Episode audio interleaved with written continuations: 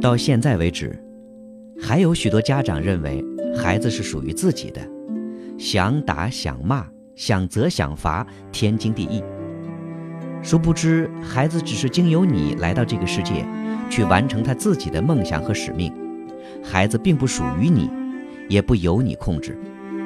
你的任务是帮助孩子成就他的梦想，而不是完成你的愿望。担心是对孩子的诅咒，最大的爱是尊重孩子的意愿。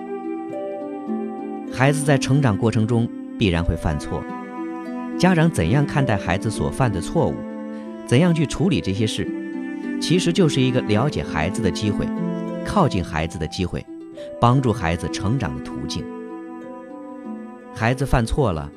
不是你指责孩子的理由，也不是打骂孩子和发泄自己的情绪的借口。孩子要学习，要成长，要亲身经历、亲自体验。犯错也是一种学习和成长的途径。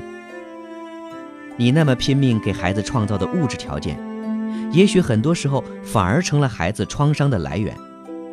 你让他和周围的同学不一样，使他缺少和多数同学相处的经验。使他成为被嫉妒或攻击的对象。不管你给他买了什么，都无法弥补你缺失的陪伴和留存在他心底的孤独。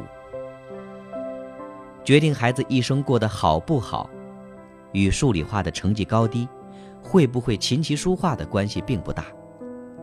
决定健康和幸福的是，孩子在成长中有没有感受到爱，有没有学会爱，能不能做出正确的选择。是否具备抗挫折能力，解决遇到的困难？老师和父母对孩子最大的教育是：发现孩子的特长，在孩子犯错时帮他找到解决的方法，而不是批评指责。有人说，培养孩子就是教会他们不惑、不忧、不惧。我不敢认同。人生不可能没有困惑。没有忧虑，没有恐惧。当制定了一个不可企及的目标时，最终的结果一定是失望和挫败。我认为，我们需要教会孩子知道，从出生到最后离开这个世界时，困惑、忧虑和恐惧就是我们生命的必然组成部分。不抗拒，不逃避，学会在这些感受中发现自己，理解他人，创建属于自己的生命。家长想要培养孩子的长远目标，需要做到和孩子保持良好的亲密关系，关系好了，他才会和你交流。帮助孩子发现他擅长什么，喜欢做什么，因为人只有做自己擅长的事，才能做得好，做得长久。另外，帮助孩子拥有抗挫折能力，有了抗挫折能力。才能够在遇到挫折时，不会情绪低迷，而是内心坚定，继续向目标迈进。一个拥有良好的亲密关系，做的又是自己擅长的事情，还能够抗挫折的人，幸福就成了水到渠成的事。没有一种成功能够抵消教育孩子的失败。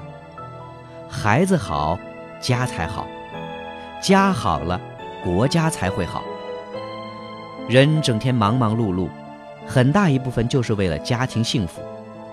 可是有太多人只有物质的追求，而没有幸福的体验。孩子的问题其实都是家长的问题。对孩子教育和关爱，不是送他参加什么学习班，训练什么技能。对妈妈来说，对孩子最好的教育是好好爱他的爸爸；对爸爸来说，是好好爱他的妈妈。爱的能力很重要，这种能力很难在课堂上学习，更多的是在家里学到。身教重于言传。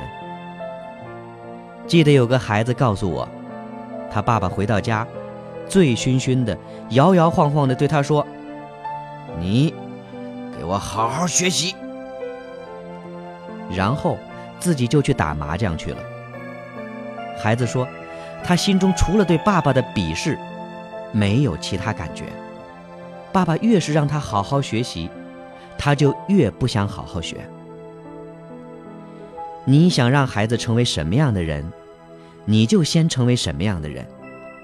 孩子更愿意看你怎么做，而不是只听你怎么说。